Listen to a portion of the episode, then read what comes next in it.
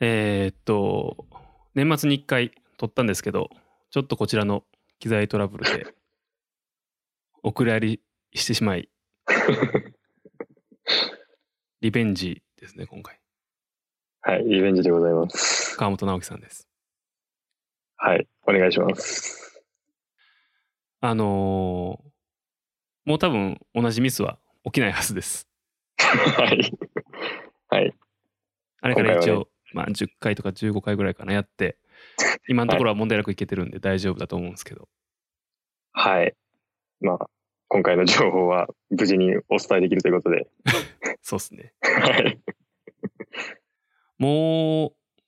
卒業近いですね。卒業式やるんですかあーっと、なくなったというか、どう言ったらいいんですかね。その、学位授与は学科単位で行われるそうで、その、全体でなんか、その、誰々が喋るみたいな感じの大きいものは中止っていう感じになりましたね。やっぱそんな感じっすよね。まあ、人が集まるっていうところはやっぱ学校の期間としてはやっぱダメなんでしょうね。うん。なんかなかなかどこも厳しい感じみたいですね。そうですね。そもそも学校ももうね、今日からっすか閉まってるのは。小中高校が。はい。早めの春休みみたいな感じかもしれないですけど。そうですね。いや、うちの妹も二人とも、 もう家にいるので、 なんか変な感じではあるんですけど。家で、えもう普通に実質休みみたいな感じですかあ、もうそうですね。その、妹二人いるんですけど、部活とかも完全になくなってしまっているので、まあ、昼前ぐらいに起きてきてみたいな感じの生活を送っておられます。はい。じゃあもう休みっすね、実質。完全に休みですね。まあ、かもちゃんの場合は、こう家にいるからね、いいかもしれないですけど、 はい。なかなかこう、そういう年の離れた、年上の兄弟とか姉妹がいないと、面倒を見てくれる人もおらへんかったりして、大変な家もあるかなとは思うんですけど、はい、そうですね。やっぱり仕事に行けない、それこそ保護者の方とかいうがいるっていう話もよく聞くので、やっぱ大変なところではあるかなというふうに思いますね。そうっすよね。今日あの、今日ちょっと休みだったんですけど、まあ、昨日は行いってたからなんですけどね、昨日仕事あったからなんですけど、はい昨日あの、就職活動の合同説明会行ってましたよ。ああ、そうですか。なんかあのーまあ会場入るときに、えーっ、と、検温と、それからマスクの配布、それからアルコールの手の消毒がありました。ああ、やっぱそこはもう徹底して行うっていうところになってるんですね、やっぱ。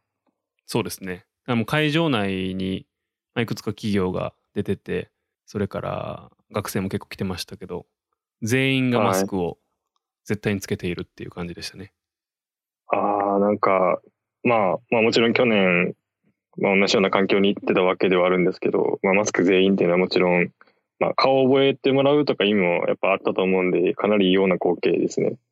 うん。普通に喋りにくかったですね、こっちとしては。ああ、やっぱ表情とかも見えにくいですからね。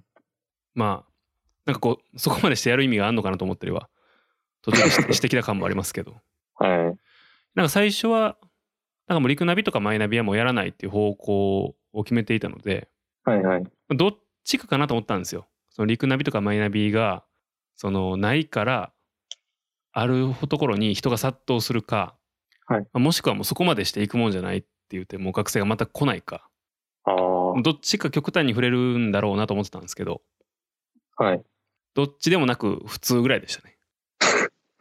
人数的には、その、例年並みみたいな感じだったんですかね。うん。まあ例年より多分少ないんじゃないですかね。ちょっとまばらな感じありましたけど、まあでも、はいなんか、まあまあ来てたんで、中途半端やなと思いながら見てましたけど。 なるほど。か、その、まあ、バイト先でも、やっぱその、一個下の子とかやっぱいっぱいいるんですけど、がどうしても、なんか、マイナビがなくなった、陸ナビがなくなった、やばいみたいな、すげえ、その、恐怖感というか不安を持ってる子がいっぱいいたので、あ意外とそう言って、あ開かれてて、行ける場所もあるんやなっていうのが結構個人的には、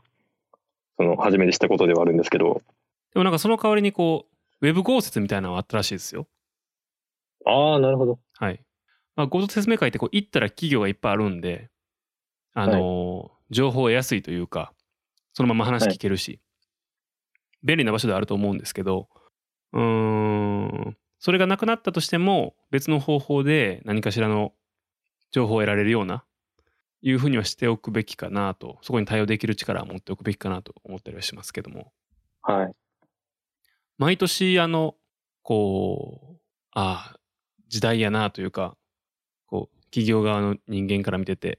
思う学生が毎年一人一人か二人ぐらいいるんですけどはい。 えーっと去年はすごくなんかこう話を熱心に聞いてくれた学生の子がいたんでえーっと、はいでまあ時間も時間やったんでなんかこうもし他にこう質問というか聞きたいことあったらちょっとここに連絡してきてってえーっと名刺渡したんですよはいであのこのメールアドレスに送ってくれたらいいしっていう話したらなんかメールアドレス、メール普段使わないんで LINE 教えてもらっていいですかって聞いてきた学生がいてはいはいはい。おーって感じあったんですけど、それ去 年、ああ、まあ、おない、僕とおないってことですよね。。そうですす、そうです。なかなかこなうパるンチがほど。効いてる感じですけ ど、今年はね、えはいーっと、話してる時にずーっとイヤポッズつけてる子がいました ね。ええー、嘘はです。 マジですか。買い物、ショッピングに来とんのかっていうね。企業の物色的な。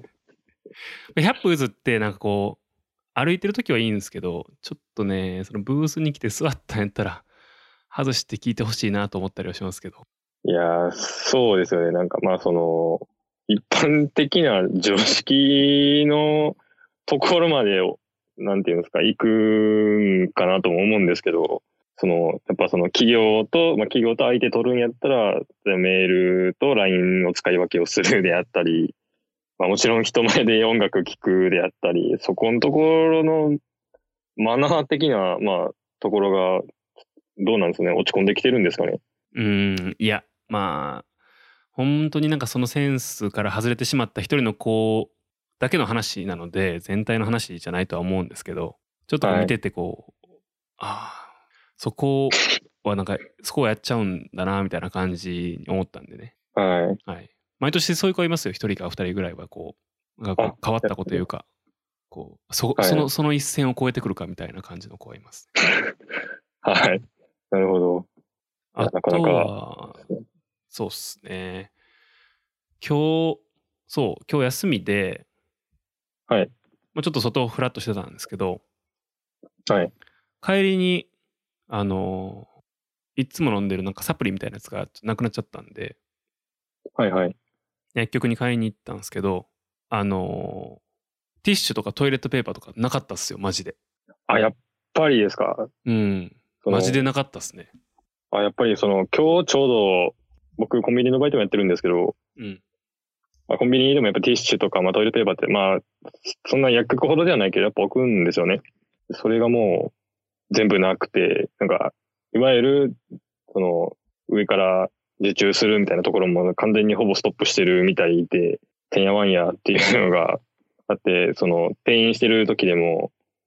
お客さんの方から、えもうないのないのみたいな感じでよく聞かれるので、やっぱどこも一緒なんかなっていうふうに思いますね。あのーマスクってもうないじゃないですか。はい、ないですね。でまあこうメルカリみたいなやつとかで高値で転売されてるみたいなのが問題になってますけどはい。まあ今のそのコロナの話からあのみんながこうマスクを買いだめようとするっていう気持ちはわかるんですよ。はい。なんでトイレットペーパーとかって買うんすか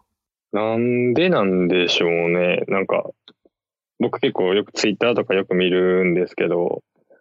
その、なんかコンビニのトイレットペーパー盗難のためになんかトイレ使用禁止であったり、なんか鎖で繋いであったりっていうのをよく見かけたんですけど、なんかその行動原理がどこから来てるのかっていうのがちょっと僕もよく分かってなくて、だいぶ疑問ですね。うん。普通に疑問っすよね。なんか意味な、なんでっていうのがもう正直なところですね。なんかあの今回のそのコロナのやつで一番割り食ってんのって多分花粉症の人なんですよ。ああ。花粉症の人って結構マスク大事で、はい。あの、コロナウイルスの予防にならないんですよね、マスクって。そうですよね。なんか、という説が濃厚です、結構。はいはいはいた。だ花粉の予防、花粉症のその、花粉症の人のこうなんかこう症状を和らげるためのあれにはなるんで、そこに回してあげないといけないし、あティッシュもそうですよ。もう花粉症の人、鼻ズルズルになるんで、これからの時期。ああ、もう、僕がもうすでにそれに近い状態に来てるの で、でしょうなんかこやめてう、いただきたいんですけど、止めどなく流れてくるじゃないですか。はい、もう無理です。ねえそういう人こそティッシュ 必要なんですけどっていうなんか今ちょっとパラッと見てるとはいなんかこうトイレットペーパーとかの買い占めが起きてるのははいデマがスタートっぽいですねああ、そのマスクに乗じてそれもなくなるみたいなことですかなんかいやーこれ微妙やなほんまなんかなそのトイレットペーパーとかティッシュペーパーの製造元が中国なんでなああく、なりますっていうなんかのがツイッターかなんかで流れてるみたいなはいはい。ああ、その工場自体がもう人がおらんくなるから、機能停止して、それで流れてこなくなるっていう。そうっすどうね。あとはなんかマスクの材料に紙が回されるから不足するみたいな。はいはいはいはい。うん、これは嘘ですね。 普通に。 そうですね。はい。マスクは繊維ですもんね、作られてるの。トイレットペーパーはパルプですからちょっとちゃいますね。もんねそもそもちゃいますからね。はい。そういうのでみんな買ってる。で、一人が買い出したら、なくなるの自分に名刺買っとこうみたいな感じで。はい。って感じですかね。あとはね、薬局、ああ、あれもなかったですよ。あの、おむつとかもなかったですね。ああ、もう全部、その、繊維紙っていうくくりで、うん。ぽい、ぽいやつ買っとかなはいと、とそう、ぽいやつは大体全部なくなってましたね。ああ、うーん、本当に。まあ、それのデマがここまで余波が来てるっていうことが、あれですよね、やっぱ、日本人がネットに踊らされてるのが、すごい見えてくれますよね。え、これほんまにそういう、なんかデマ発信でみんなその買い占めてるんですかね。それってなんか結構、まあまあ、やばい気がするんですけど。いや、まあ、仮に本当であったらかなりやばい事態ですよね。ええあ、ほんま、えー、そうなんや。ちょっと引くな、これは。まあ、他に逆にその理由、今のところ分かってる理由がないんで、多分それなんでしょうけど、うん。ね。ちょっと待って。メルカリ調べてみよう、今。ティッシュ。大高騰ですか。ティッシュ売られてますわ。めっちゃ売らうれてわる。ぁえ、めっちゃ売られてる。いくらぐらいまでなってます、今。 10箱で1000円、1箱100円。あしかも売れてるし、これも。ああ。即売れてるし。 買う人も買う人でいるんですね。やっぱ1箱100円ぐらいで売られてる感じですね。方があ、これまあ5箱900円。へえ。しかもマスクほどですけど、しかもこれ、普通の、普通のティッシュっすよ。なんかその、ローションティッシュとかじゃないっすよ、これ。ああ、その、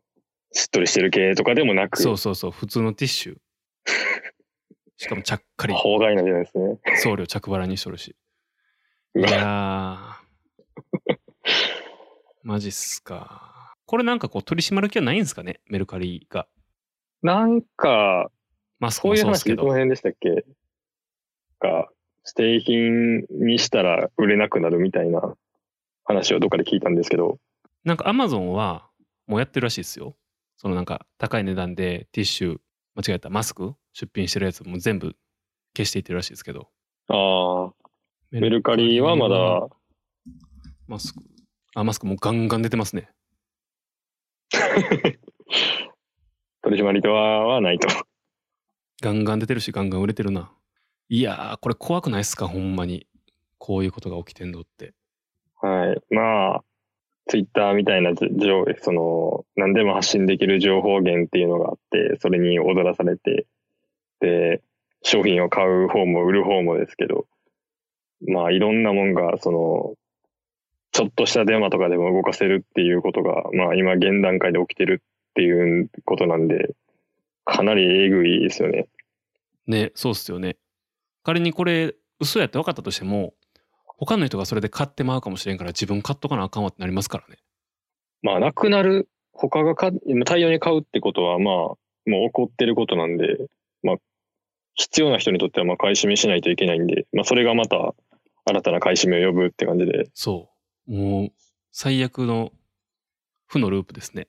はい。辛いなあこれは。いやー、やめていただきたいな。花粉症、いやさっき言ってましたけど、いやマジで花粉症の人間としては本当にもうこっからが地獄なんで、僕も花粉症なんで、やめていただきたいとよ思いますくよくよくわかりますよ。もう今年はもうも1ヶう月か、今ね1ヶ、月半ぐらい前から僕、もう病院行って薬もらってるんで、早いですね。はい、なかなか早めから薬をもらって、なんか、3段階か4段階か5段階ぐらい、毎年薬の強さが変わるんですよ。はいはいはい。早い時期は弱めの薬でだんだんこう効き目が強い薬その代わりこうあの眠気とか口の渇きとか副作用も強いんですけど、っていうやつに変えていくんですけど今3段階目ぐらいですねまあ、まあそこそこうんそこそこのでとすこまで。はい僕まだ一応、その市販のやつと、あとなんか、顔にかけるスプレーみたいなのがあるじゃないですか。あーなんか聞いたことあるような花粉ガードみたいな、なんか、はいはいはいちょっとなどういう原理か分かってないんですけど、なんあか静れ電気でま的なだなんとか。はいはい、はい。イオン的なやつそうでしょですはい。それで、まあ、なんとか、まあ、死には死んぐらいな感じなんですけど、一回、病院に行ってレーザーで焼いたんで、だいぶマシになりましたね。今年っすかそれああ、でも1年ぐらい前ですね。あ1年去年か2ですか年ぐらい前ですね、多分。はい。一回もう、無理すぎたんで、焼いてもらえるってことで、焼いてもらって、その時は治ったんですけど、また今年普通に来てるんで、なんかね、僕の知り合いの子も、あの今年は早い時期に、そのレーザーで鼻の粘膜焼くやつやって、今年は多分大丈夫って言ってたんですけど、あれ確かシーズン始まる前にやっためなんですよね、確か。はい、そうです。で、なんかやって1週間ぐらいはもう鼻水ダラダラになるみたいなの聞きましたけど。なんかもう、その時は確かにそうです、ほんまに。えぐいです。ずるっずるなるんですけど、なんかまあ、い例年と比べるとやっぱりそのピーク、その花粉がピークの時期にそこまでならないようになったんで、まあ効き目はあるんかなっていうふうに思ってたんですけど、うーん、なるほどっすね。えちなみにそれって、その、えーっと、処置にかかる費用ってどんぐらいかかるんですかああ、それなんですけど、ちょ、僕、その、親も花粉症僕よりひどかったんで、一緒に行ったんで、ちょっと僕がその何本払ったかとかちょっとわからないんですけど、あ、抱き合わせでみたいな感じ。あ、そう、なんかもうセットで二人でポンっうてーんいたので、 まあもちろなるほどんね薬とかと比べるとお高くなるのかなと思うんです けど、でも結局3ヶ月とか4ヶ月ぐらい病院に通うことになるんでその期間のなんか、あれと天秤にかけたら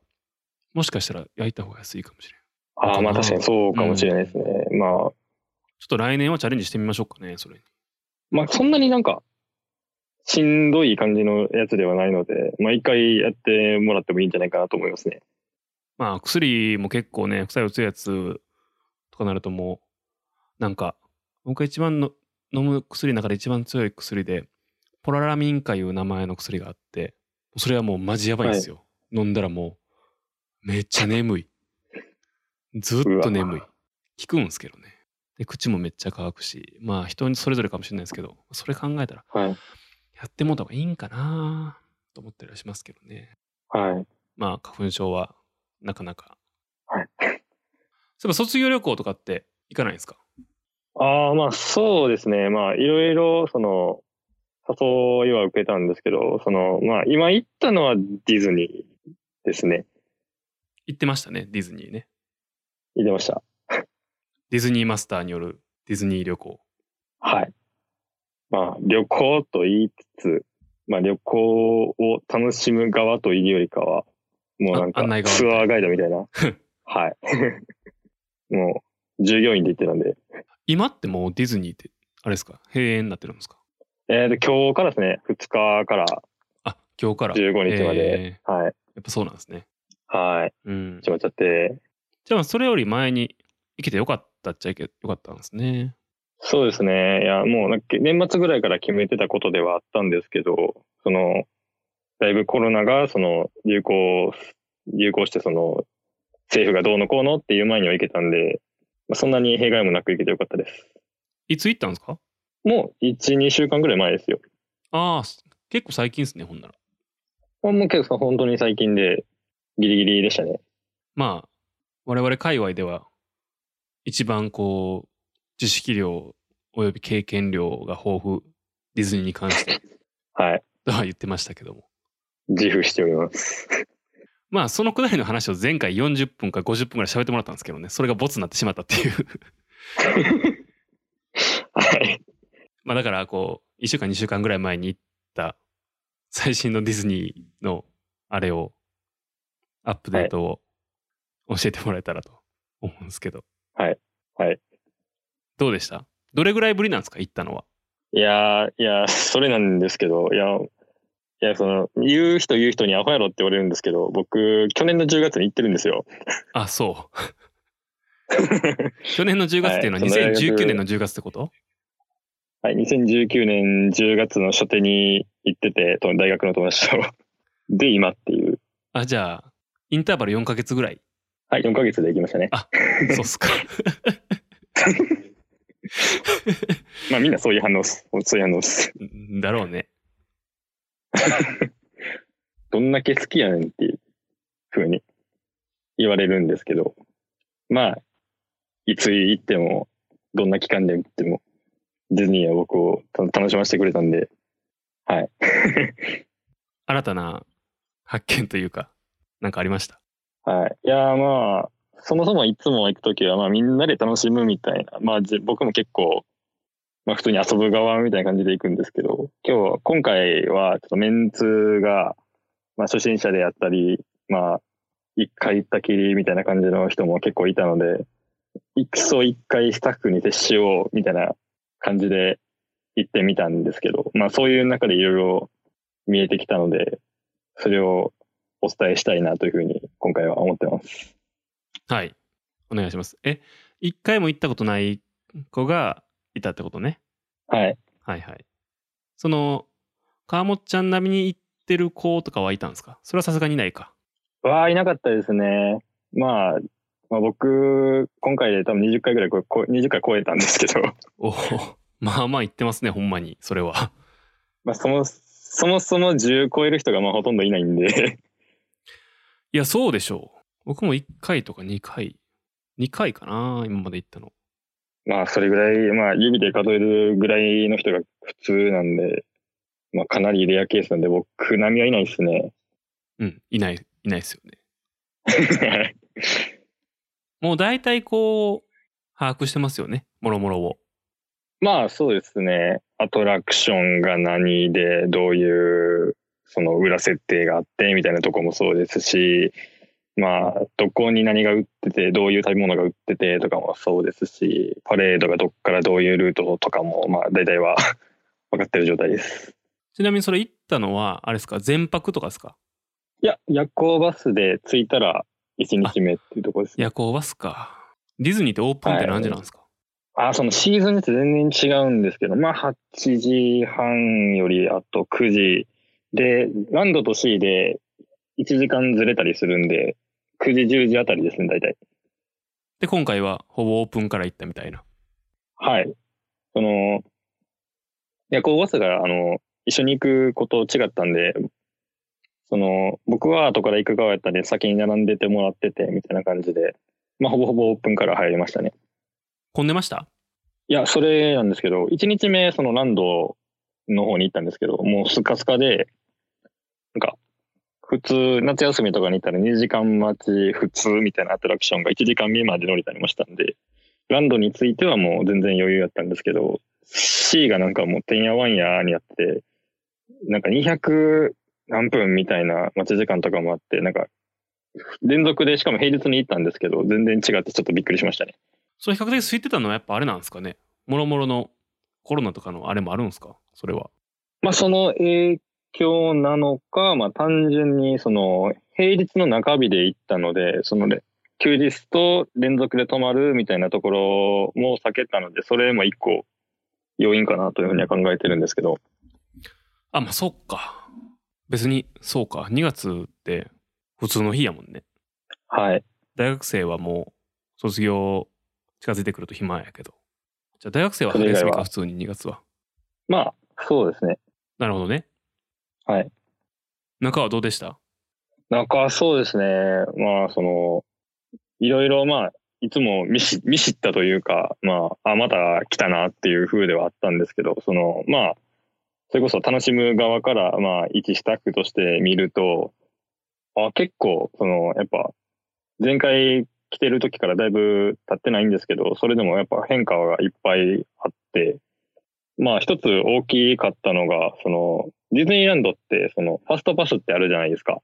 あの7番でも良くなるやつねそうです、そうです。あの、はい整理いわゆる整理券みたいなはいはいやつなんですけど、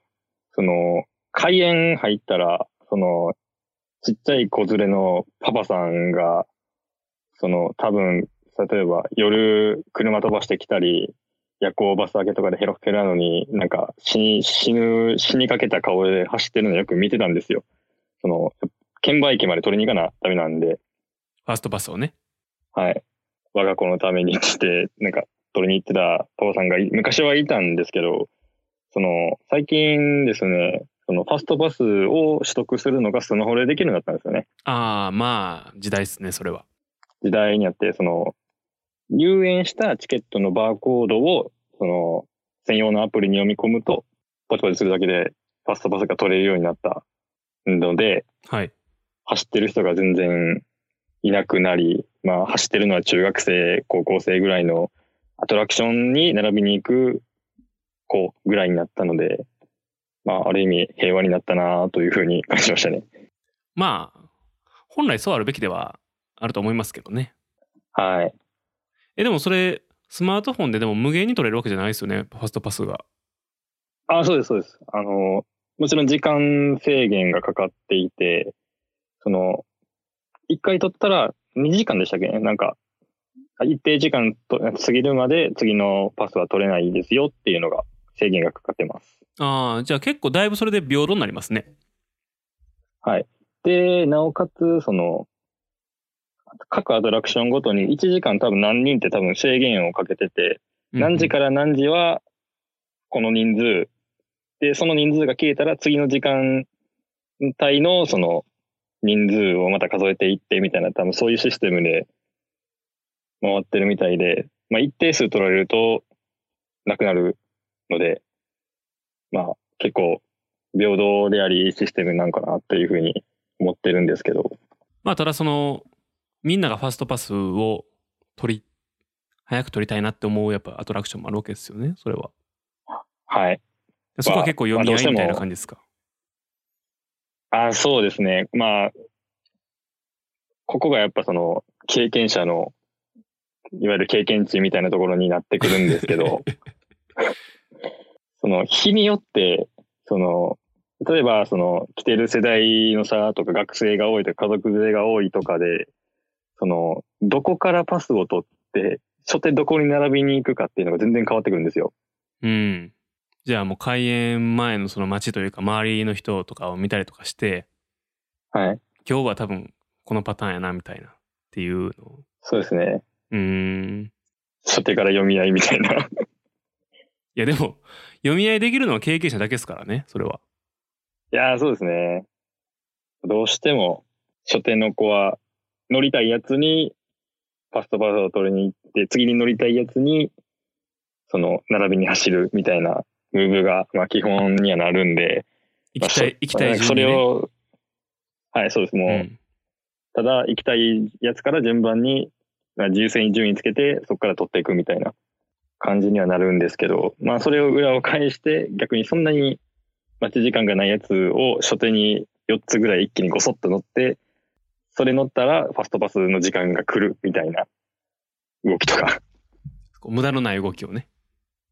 はい。あとは、その、入り口から遠い近いの位置関係で、みんな先に行かへんようなところに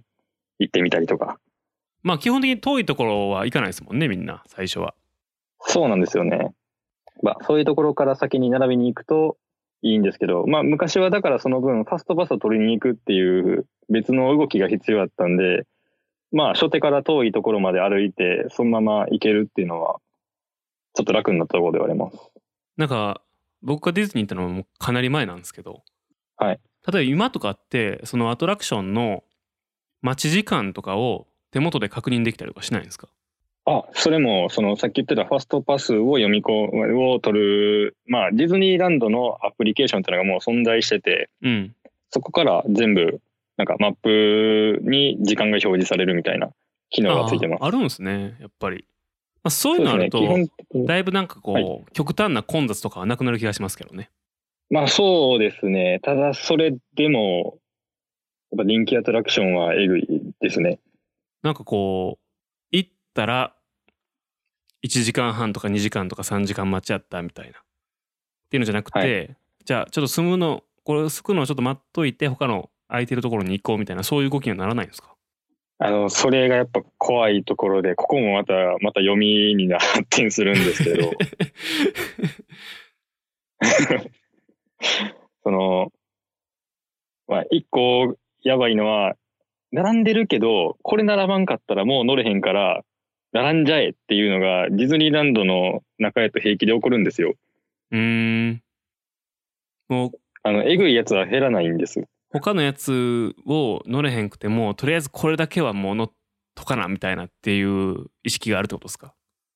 はい。はあ切らないんですよね、る他を。ほどねへえで、その C、そのコンテナ方の C なんですけど、まあ8月ぐらいにできた新アトラクションがあって、それはもう1日ずっと200分切らなかったです、ほとんど。あ本当にはいでもそういうなんかこう硬いやつのファストパスを取っていくっていうのがまあ鉄則になってくるわけですねそうです。うんだから、その、のあもう伸びそう、まあ、明らかにもう伸びて、そっから減らへんやろなっていうところから取るっていう動きが必要ですね。割とほんならディズニーって結構初見殺しですねまあ、そうですね。何も調べずに行ったら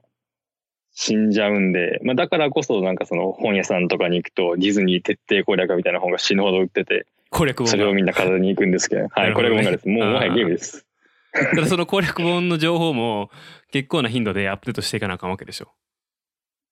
はい、そうですう。んまあ読みはするんですけど、僕も立ち読みとかできるんで、今こうなのかとか、あー去年とちゃうんやとか、まあそれこそファストパスが変わったから、ここはこれを入れんとダメやなとか、変わりますね。まあでもディズニーもそれはなんかディズニーサイドも課題に感じてる部分なんじゃないですかそれはあでもそうでもないかま何あ、回も行くやつなんかそんなおらんしなそうです。 まあ僕がどちらかといえばレアケースなんで、なんかこうディズニーのこうどう振る舞うべきかみたいなやつで YouTube とか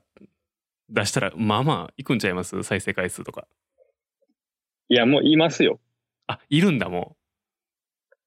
いやなんか毎日、そのなんか趣味で仕事終わったらディズニー行って動画撮ってる人とかも普通にいて、なんか、えぐい人やと、なんか、その、ショーとかの、その、キャラクターじゃない、普通の演者さんみたいな人に推し作ってるやつとかもいるんで、ううーんマジなんかあのお姉さんはすごく素敵みたいな、キャーみたいな。そんなことなってんねやディズニー界隈ってはい。ディズニーオタ界隈はすごいですよ、もう。へえんか一個のカルチャーですねもう完全にえー、そうなんやはい。さすがでしたって言われてますやんまあさすがの采配ができたわけですね前回はじゃあいやーまあ僕としてはちょっとね、心残りは何個かあるんですけど。 ああんのかいいや、その、1日目は、まあ、ほぼほぼ、あの、ファストバスのアトラクション全部乗ったんで、もう勝ちやったんですけど、うん読み通りというか2日、二日目が、もう、ね、もう1日目平日ってことで波切ってたんですよ、もう、空いてたんで。はいはいで、行ったら、その、新アトラクション、8月にできた新アトラクションが200分待ちとかで、その、それだけ乗れなかったんですよね、その、うーんそれが悔いですね。誤算はい。でも、最後、あの、その、あんまり来てない、その、スタッフじゃない方の3人に、こっち遊んでる間に僕ら200分並んでくるわって言ったんですけど、うん。行ったら夜行バスの時間を超えるっていうことが判明し、 帰り、帰りの。そう3時間待って出てきたら、閉園過ぎてますよって言われて、うん。終わったと思ってうん諦めましたけど。なるほどね。はい。いや、もう、それのファストバス入って、多分15分ぐらいでなくなったんで、ああ、なるほどね。じゃあ、それ、それはもう一番最初に押さなあかんかったんや、ほんまは。はい。何よりも優先して。はい。いや、朝がちょっとだいぶゆっくり動いたんで、もうすんごい人並んでて、入園待ちで。うん。で、もうその入園待ちしてる間に、ファストバスがなくなるっていう事態でした。うん。すごいですね。え、2日目は、あれですか土曜日とかやったんですかいや、違います。どっちも平日水木で行ったんで、うーん、どっちも平日だったんや。平日ってそんなに。はいえー、すごいっすね。ちょっと、昨日と今日で何が違うんやってぐらいの差やったので、びっくりしましたね。いやー。まあでも、ファストパスとか、アトラクション乗れるか乗れへんかみたいな。まあそれははい多分永遠の課題っすね。はい。もう、経験値と戦略っていう、遊びに行ってるんか戦いに行ってるんか分からへんみたいな単語を使うんですけど、 そんな感じですね。まあ、こう、悔いが残らないムーブができるかみたいなね。そうですね。中身はどうでしたそのアトラクション自体のあれとかは。まあ、その、いつも通り、まあむ結構昔からあるやつもあるんで、まあ世界観を守って、その、まあ世界観に、世界に没入するみたいな、そのキャラクターの世界に入り込むみたいな体験をできるのが、まあディズニーの魅力っていうふうに、まあ前回放送でも多分言ってたんですけど、はい。最近の傾向としては、その、あくまでそのお客さんとその演者、まあアトラクションっていう流れが今までやったんですけど、最近はそのアトラクションの一部に演者がな、そのキャラ、えーっと、ゲストがなるっていう動きが結構活発かなっていうふうに思いました。うーん、んアトラクションの中に入れるってこと入るっていうか、そうですね。まあ、その、結構例なんですけど、その、キャラクターが、その、画面、画面って画面って言ったらあれなんですけど、そのそこにいて、あのそれと会話するっていうアトラクションがあるんですよ。ああ、なるほどね。で、その、会話自体も、まあもちろん、お客の方が話題を振って、それに対して返ってくるっていうプロセスがあるんで、もちろん全部アドリブになっていて、で、どの回行っても絶対に違うんですよね。うん、うん、うん。であったり、その、パレードの後ろに、その、なんか、向こうの人からなんかその旗みたいなのをもらって一緒に更新するみたいなコンテンツがあったり、ほう、なるほど。その今までは向こうのキャストでこっちがゲストっていう、まあ、以降、領域があったんですけど、まあちょっとそれが崩れて、一体となって一個のものを作っていくみたいなアトラクションっていうのが結構できてきたのかなっていうふうに思います。参加型コンテンツになっていったみたいな感じですかね。そうですね。うーん。でもやっぱ参加型そのなんか受け答えがあるとかっていうのもそうですけど結構やっぱりそのキャストになんか力が求められますよね。はい、もちろんそうですね。その、どう言ったらいいんでしょうね。やっぱその、アドリブ、さっきも言ってましたけど、まあ、本当になんか、まあ、ちょっとめたい話にはなっちゃうんですけど、その、結構いぶっ飛んだ質問する人も結構多くて、うん。その、キャラの世界観っていうのはもちろん、その、キャラ設定っていうのがしっかりディズニーの、まあ、映画なんでもちろんある中で、それを崩さず、なおかつ、その、相手に、その、なんていうんですか、マイナスイメージを与えないように受け答えするっていうスキルが、あーまあ、例えばそのアトラクションだと求められるはんで、いはいはいなるほどね。で、その世界観っていうところ、やっぱディズニーが一番大事にしているところではあるんで、うん。まあだから、そのキャラクターが出しそうな答えっていうのを的確に求められてるうーんだからキャストもそのなんていうかなキャラクターのことめっちゃ分かっとかなあかんってことっすよね。そうです、そうです。そううですーん。あ、多分、あのキャラクターやったら、こういう回答をするんやろなっていうのが、どれだけ分かってるかっていうのが、しかも、一回まあ大体20分ぐらいなんですけど、まあ、20分出たらもう一回同じクラスの人間が来て、まあ違う質問が飛んでくるんで、まあえぐい労力だと思いますね。いやーなかなかっすねそれしかも他のゲストがその受け答えを見てあー確かにそれってそのキャラクターの世界観っぽいねって分かるってことでしょはい。それは相当何度も死もあるんですけど、うんはい。それは相当多分的確な回答を返してる気がしますね全員ほぼ同じ認識が得られるってことは。はい。えいやそのうですねしんどいのが、その、ランドに、その、スティッチってわかりますスティッチってあのあの、青いー、わかるわかる。エイリアン、エイリアンなんですけど、うんあいつって、まあそんなに言語能力ないんですよ。やっぱエイリアンやから。うんそうね。から、言語、そそいつとあのおしゃべりできるアトラクションがあるんですよ。で、その、何がしんどいって、言語能力がない分、少ない単語で、そいつが喋りそうな単語の中で受け答えをしなきゃいけないっていう。喋れる単語もあるある。あ確かになんか喋った気がするな。喋れるんですけど、うん。やっぱその、宇宙人で、しかもなんか、作られた存在なんで、そんなに言語能力ないんですよね、やっぱ。うんうん。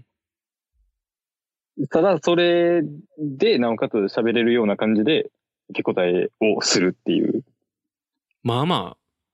高度なテクニックですね、それは。はい。でも、その、ちゃんと、その、その場に行って、その、まあ、他の人、お客さんが喋ってる会話を見てると、ああ、これは確かにスティッチやっていうふうに思えるんですよね、いつ行っても。うん。ちょっと一回見てみたい感じはありますけどね。まあ、ちょっとちゃうやつにはなるんですけど、その、まあ、C の方に、まあ、なんかニモのクラッシュっていう紙がいるんですけど、うん。それと喋るやつがある、あって、それは結構動画載ってますよ。あ、本当 YouTube で。ちょっとまたリンク貼っといてもらいます。あ、わかりました。また今度で大丈夫です。はい。はい。なるほどね。まあまあ、ずっと一緒じゃないってことですね。はい、変わり続けてますね。でもこう、アトラクション、アトラクションとパレード、パレードも有名じゃないですか。はい。アトラクションとパレード以外は、まあ、あんまりあれですかそれ、それ乗らへんかって、見れへんかったらあんまりって感じですかいや、その、僕がもう本当にアトラクション好きなタイプで、なんかもうアトラクションばっか乗りまくるみたいな感じで、家もそうなんですけど、まあ、今回、その、楽しん、その三、あんまり行ってない3人に楽しんでもらってる間に、まあ、並びに行くとかの関係で、ただ乗らずにあ歩いてる時間っていうのがすごい多かったんですよ。はい。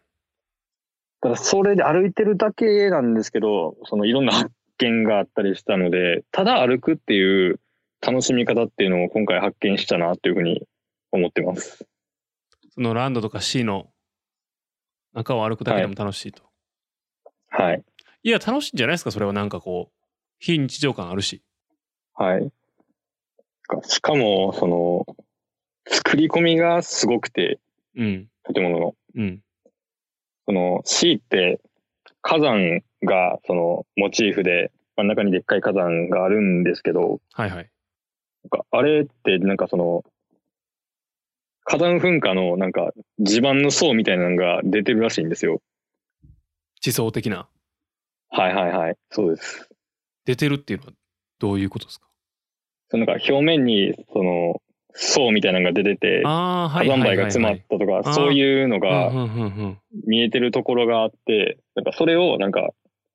昔その番組の企画で、そのなんか火山学者みたいな人に見せたらしいんですけど、なんか科学的に理念、なんか理なんか理にかなった積もり方、その出来方ができてるみたいな。ああ、この積もり方はあり、あり得る話ですっていう話うんなんかこういう噴火が起こってこうなればこうなるみたいなうーん。すごいね。話がされてて、誰もわからんのにね、そんなん見ても。そう、わかんないんですけど、え、そこまでやんのみたいな。うーん。誰もわからんところにもこだわるっていうところになんかこうね、執着が感じますよね。はい。こだわりがもうほんとすごいなと思っていて。で、また、その、それの企画をしてたのが、あの、そのジャニーズで、あの、風間くんってわかりますどこのグループの人朝ドラとか出てたんですけど、昔。ジグループじゃないないんです。それは、あれ一人一人です。うん、風わか間んな俊い。介さんって言うんですけど、うん。なんか、最近テレビ出始めてるんですけど、なんうかん、えぐくて、 なんか、ディズニーにお茶しに行くタイプの人間なんですよ。ディズニーにお茶しに行くなんか、二階席みたいなのあるんですね。なんかその、食べ物を食べるところの。うん。でそういうところで、なんか、ドリンクを買って、その辺の風景を眺めるみたいな。その域に達してるらしいんですけど。で、その人が、が、その、さっきの火山のことに気がつき、調査を依頼したみたいなネタでえ番組をやってて。あの、多分 YouTube にそういうの上がってるんですけど、あの、マツコの気になる世界っていう番組のワンパートでやったんですよ。ー、うーん、あ、に出出てたんや。で、出て、なんはいかその、ディズニーの知識の化け物みたいな感じで出てて、うん。もう、あれですね、勝てないですね。あれに関しては。その人もだから相当ディズニーファンってことですね。もうなんか、い年に何回みたいなやつが違うんですよ、なんかもう桁が。ディズニーランドって年間のパスとかってあるんですかありますあります。あ、あるんや。ただ、その、ユニバみたいに何回行ったら元取れるみたいなのがあるじゃないですか。うんうん。ユニバほどそんな元取れないです。なんか月1以上で行かないと無理です、多分。ユニバ結構安いっすよね、年パス。それこそ。あれめっちゃめっは、ちゃ安いんじゃないですか、確か。あもうだからディズニーと比べたら本当に意味がわからないぐらい安くて、なんか2回か3回行ったらそう、2、元取れる3回行っんじゃなかたらったそうっけそう、元取れるみたいな感じでしたよ、確か。ディズニー無理ですね、もう全然。へえ。月1行って、マダム無理とか、なんかそのぐらいやった気がするんですけど、年間パスポート。うーん。まあ、関西圏住んでる人間はね、普通に交通費がかかっちゃうんで、あれですけど、近場に住んでたらぐらいの、その、 幕張とか習志野とかに住んでたらってことでしょそうです、そうです。うーん。シートランドの2パーク年間パスポート、大人10万円。うん、なかなかっすね。えぐいですね、やっなかぱな。かの値段しますね。 1日7000円ぐらいなんで、まあ、10回行ってもらったりなんで、うん、そうっすね。結構、結構、 な感じなん結ですけ構どで。すね、これは。10回、13、4、14、5回ぐらい行って元取れるって感じですね。はい、そうですね。はあ。なるほど。へえ、そんなするんですか。でもまあ持ってるんでしょうね、そういう人たちはもはい。う。いや、うん僕も欲しいなとは思ってたんですけど、うんうんずっと言ってたんですよ。うん幼稚園ぐらいの頃から。あの、もう、浦安に住んでディズニーの年パス買うみたいな。 将来は。将来は絶対買ってやるんや、みたいな。はい。もう、バチバチに滋賀に就職決まりましたけど。これはショーノートにある写真スタッフはい。いや、もう、もう一人ね、その、ずっとカメラを構えて、行ってくれた、まあ、二人目のスタッフがいるんですけど、ああ、はいはい。彼ね。まあそいつと、まあ、よく回ってると、その、あってめっちゃいいよって、なんなんって言ったら、かその、彼、その、カメラにハマってて、うん。その、いろいろ一眼とかミラーレスとかのいいカメラの話をよくしてるんですけど、うんうん。あよよくしますよ、僕も彼と。はい。と思うんですけど、あ、あの方みたいなのをすごく言ってて、うん。あれめっちゃ高いでっていうのを、その、パークにいる間に10回以上聞いたんですよ。うんうん。 なるほどね。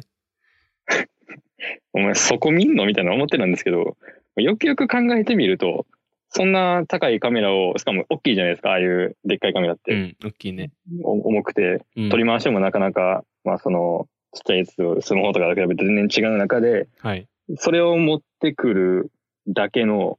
価値があるんやなっていうふうに思えたんですね。うん。確かに。はい。で、それが、その、彼が持ってたカメラのスペックの話になるんですけど、まあそこそこいいカメラではあるんですけど、やっぱ夜景に弱いんですね、確か。はい。はい。に弱くて、その、どうしても、パーク、夕方にやっても、まだまだ空いてる中で、その、なかなかいい写真が撮れないっていううん。風に言ってて、うん。その、光り物を、例えばパレードの光り物を入れると飛ぶんですよね。撮周りるがって。いうのは、あ、白飛びしちゃうってことか。はい。で、なんか何やるか分からへんみたいな、うん。とか、になっちゃって、なかなか難しいって言ってるんですけど、やっぱそういうのを、なんか、インスタとかに載ってるような、すっげえ綺麗な映える写真っていうのを撮ろうと思ったら、やっぱ、それなりのカメラがいるんやなっていうふうに思って、うんディズニーで写真を残すのもお金がかかる時代になったもんやと、そうですにもね。思ってたんですけど、はい。うん、それはあると思いますね。でかいカメラとでかいレンズ、多分、なんかパレードを遠方から撮って、それこそあの、パレードの車の上とかに乗ってるキャはラい。クターを抜こうとすると、ピン、ピンで抜こうとすると、まあまあはな多分望遠、望遠レンズってわかりますあの、は遠いはくいのはいもわかりのますが映るレンズ。で、でかいんですよ、基本的に。そうですよね。うん。あと、遠くのものに、ちゃんとこう、ピントがバッチリあって、みたいな。やると、はいまあ、まあまあ、でかいカメラになってきますね。最近ちっちゃくなってきてはいますけども、カメラ自体が。はい。はい。でもなんか、いわゆるカメラ一式みたいな、なんかケースあるじゃないですか。レンズも入りうんうん、本体も入りみはたいいな。。ありますあね。あいう、そのなんか肩掛けみたいなやつを持ってる人がすっごい多かったので、多分そういうの持ってきてるんだろうなっていううん。なるほふどうねに。は思ったんですけど、うん。なんかでも、多分どっちも必要になってくるんやと思いますよ。やっぱディズニーは。それこそ花火とか上がるはいはいは時いとかって、ちょっとほら、広角でさ、はい広い範囲映して、こう花火バックに、あのー何、何城でしたっけノイシュバン、シンデレララ城ですシンデね。レラ城。はい。あ、そうそうそそうノイシュバンシュタイン城じゃない。シンデレラ城。う。もモチーフの方。モチーフの方を言ってちゃった。 をバーンみたいな感じとかさ、の撮ろうと思ったら、まあ、ある程度広角じゃないとあかんから、レンズ交換しないといけないですからね。はい。あとまあ多分三脚を構えたい人も。三脚はいいんすか、はい。あんまりいないですね、ちょっと。なんかその、一本っ一て脚いうんですか、うんその、一脚は、たまに見かけますけど、基本的にはなんかもう、手で持ってやるのが多いですね。まあ、その、場所取りの関係でどうしてもやっぱ、ただ見る人にも優先しないとダメなんで、多分そこは配慮されてると思うんですけど。ああ、そっかそっか。いやー、でも、まあ写真を収めたい思いは分かりますね。すごく。なんか僕も写真を撮るのもともと好きなんで、やりたいタイプではあるんですけど、ただやっぱね、写真撮ってるとね、なんか純粋に楽しめない感じはありますよね、やっぱり。まあ、それもありますね、やっぱ。うん。撮ることになんかこう意識をやっぱ持っていかれちゃうんで。はい。目の前のものをなんか楽しむのが薄れてしまう感じは僕も撮る側なんでよくわかりますああ、やっぱ、その、自分の目で見て、記憶してっていうところがちょっと薄れてしまうというか。うんそうそうそうなんかこうメモリーカードには残るけどまぶたには焼き付かへんみたいなそういうあれです、ああ。まあ、そこ難しいですよね。うん、ただ誰かはやっぱやっぱ撮ってもらえると記録残ってるとやっぱみんな一緒に行ったメンバーとかは嬉しいじゃないですか、はい。そういうのがあるとね、だから誰かが犠牲にならないといけないっていうまあ、という意味での写真スタッフです、彼は。あそういうことです ねスタッフですね完全にもうずっと、あの、先日の、あの、ポッドキャストでお話しされてた Vlog 的な感じで、はいあの、スマホに、その、ジェロイ棒をくっつけて持ってて、で、シャッターチャンスがあったらカメラを撮り、カメラで撮りっていうのをずっと繰り返していったので、うんうんもう、彼は、彼は完全にスタッフでしたね。彼今ハワイ行ってますけど多分ハワイでも一緒にやってるんでしょうねでしょうね。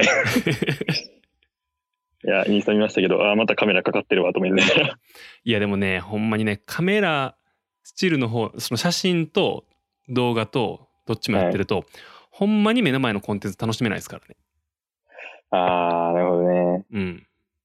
なんか少し前に会社の人とあの有馬温泉に行ってたんですけど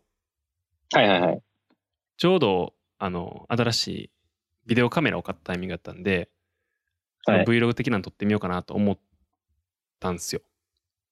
はい。でやってたんですけど、まあそれはいと写真と撮ってたらもうなんか、え、無理やん、これっていうの結構ありましたからね。どう考えても無理やんかっていうまあ、もう二つともやってると取り回し効かなくなってきて、そうそうそう。まず2つやるのも厳しいし、2つやったらほんまに目の前のことはもうかなりお留守になりますね。でやってる間に次行こうかってなって、そうそうそうそうそう。だから、ほんまにほんまにスタッフっすよ、それは。か、もうそれ を、それを差し置いてでも、なんか、こう、映像とか画像に残すことに意義というか、そういうものをなんか見出してる人じゃないとああ、厳しいなってなりますけどね。まあ、お疲れ様でした。ガイド、ガイド役お疲れ様で した。まあ、彼は多分楽しんでましたけどね、それ自体を。まあそうね彼はそういうの好きだからねなんか、技術が上がるっつって、うんここにいるだけけでっつってまあ、、それはそうよ確かになんか自分の話になりますけど、はい最近もう完全にあのマニュアルのカメラを使っていてああ、その、フォーカスとかが完全にそうですそうです自分の、はいはいはいはい。なかなかやっぱりこうそれは撮る楽しみがありますね、まあ、絶対そうでしょうね。うんトレーニングになりますすごく僕もなんか、レフは、その、が大学の勉強の一環でちょっと、いじる機会があったんですけど、やっぱ楽しかったですね、やってた時は。うんなんか普通になんていうかなスマホのカメラとかもそうやしあとわりかし新しめのスマートフォンとか、はい間違えた一眼レフとかはいはやっぱ簡単に撮れますわめっちゃ綺麗に綺麗に簡単に撮れる、はなんい。かその写真を綺麗にと残す再現性がすごく高いはいはいはいはい。反面なんか自分で撮ってる感があまりないっていうのはありますねああ。なん一か定の手順を踏むことによって、なんか達成感的なもうんそうなんかのが。そう自分でやっぱなんていうんですかねこれ難しいんですけど例えばこのカメラマニュアルフォーカスなんですけどマニュアルフォーカスってまあ,、はいまあまあピン外れるんですよはいはいはい。ちょっと前やったりちょっと後ろやったりって外れるんですけどまあ自分が合わしたしなっていうふうになるんですよねああ。けどそのオートフォーカスのカメラやったら半押ししたらピント合うじゃないですかはいで帰ってみてずれてたらなんかちょっとムカつきません機械にいや、何、オートやねんからちゃんと合わせる的ちゃなんこと合わとすせるる。なんやねんこのカメラのフォーカスってなると思うんですよ。てかなってたし今まで。はい。だ からその違いがありますなんか。ああ。なんかいやもう自分で合わしたし自分で合うてるって思ってシャッター切ってんやからずれててもしゃあないっていうなんかこう悟りがありますね。はいはいはい。マニュアルのカメラ。そういう意味でマニュアルのカメラおすすめですよ。いや、ちょ、カメラ欲しいんですよね、実際。ちょっとお金貯まったらにはなるんですけど。はい。カメラは、うん、僕は昔からなんか大学の時ぐらいからずっとやってますけどカメラはずっとやってますね。楽しいですねすごく。はい。いや、もう、最近、何かとデバイス関連は、その、ハワイに行ってる彼に影響を受けまくっているので、はい。欲しいってなっちゃうんですけど。なんか、カメラねもそう、身近な子が持ってるとね、ちょっと欲しくなっちゃうよね。はい。しかも、なんか、いいぐらいに、つことるんで、あ、ええなと、思ってしまうんですけど。 まあ、あの、彼多分近々買い替えると思うんで、新しいものに。あ、そうなんですか。そのタイミングでお風呂になったやつ借りてみて、で、自分で使ってみて、ああ、これは確かに日常でも使うし、自分でも持っときたいなってなったら、ちょっと、あの、新しめのやつというか、自分の用途に合ったやつを買ってみるっていうのがいいと思いますね。はい。意外となんか一回試し参考にしててみまそう何何回か使ってみたらもうそれで満足しちゃうっていうパターンもあったりするんで、あー、なるほどですね。はい、まず触ってみますね。ディズニーディズニーねまあでも今は閉まってるんですよね冒頭にも話しましたけどはい、そうなんですよ。なんか、魅力を伝えると言っておきながら、ねいや、しまってるんかいという。 ユニバも閉まってますよね確かもう今イベントそうですね。系のところはもうテーマパークはほぼ閉まってる感じかなと思いますしそうですね。なんか、まあ、ちょ、空いてるとこもあるみたいですけど、まあ、ほぼほぼ、なんか、に有名どころっていうのは、閉まってるみたいですね。うん。いやー、でもなんか、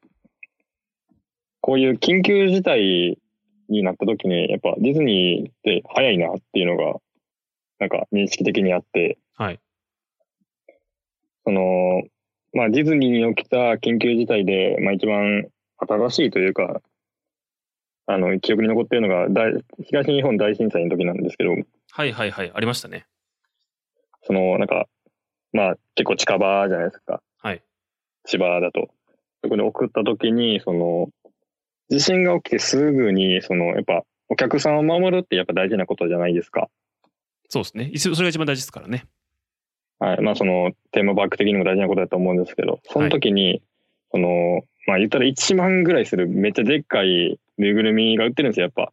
うん、うキャラん。クターの。っはい。ていうのを、その、その辺、お店の近くにいる人から順番にバーって配って、これで頭折ってください、みたいな。ああ、防災頭巾的に使ってくれと、それを。はい。使ってくれと。うん。っていうのを、ほんなんか本当になんか、全然間髪入れずにやったそうで、じゃあもう普段からそういう訓練というかマニュアルがあんねや。はい、多分そうやと思うんですけど、うんうんやっぱそういう対応っていうのを、その、すぐできるっていう体制を作ってるっていうのは、やっぱその、テーマパークとしてやっぱ、まあもちろんプロはプロなんですけど、やっぱすごいなっていうふうに思いましたね。うーん。すごいですね。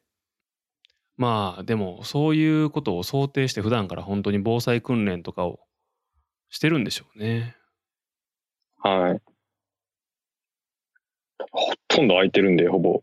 年中。うん。そうっすよね。いつ、で、しかも、朝から開けて終わるの10時なんで、いつしてるんやって感じにはなるんですけど。まあ、そう考えると結構オリエンタルランドってなんかそのホスピタリティ的なところ、、はいい。やもうトップクラスにいる会社なんでしょうね日本の中でも多分そうだと思いますね。しかもこう世界観を崩さないっていう前提ありながらやってるわけでしょそうです、そうです。それはすごいですよ結構な制限はやっぱねえプロ集団ですよね出て本当にはい。いや、結構ガチで、その、受けに行くか考えたぐらいなんで。オリエンタルランドはい。 はい素晴らしいですねはい。いやーまあでもこれからも多分今日今日の情報も多分古くなっていくと思うん でそうなんですこよ。れからも定期的に通っていただい て、アップデートした情報をはい。話していただければというふう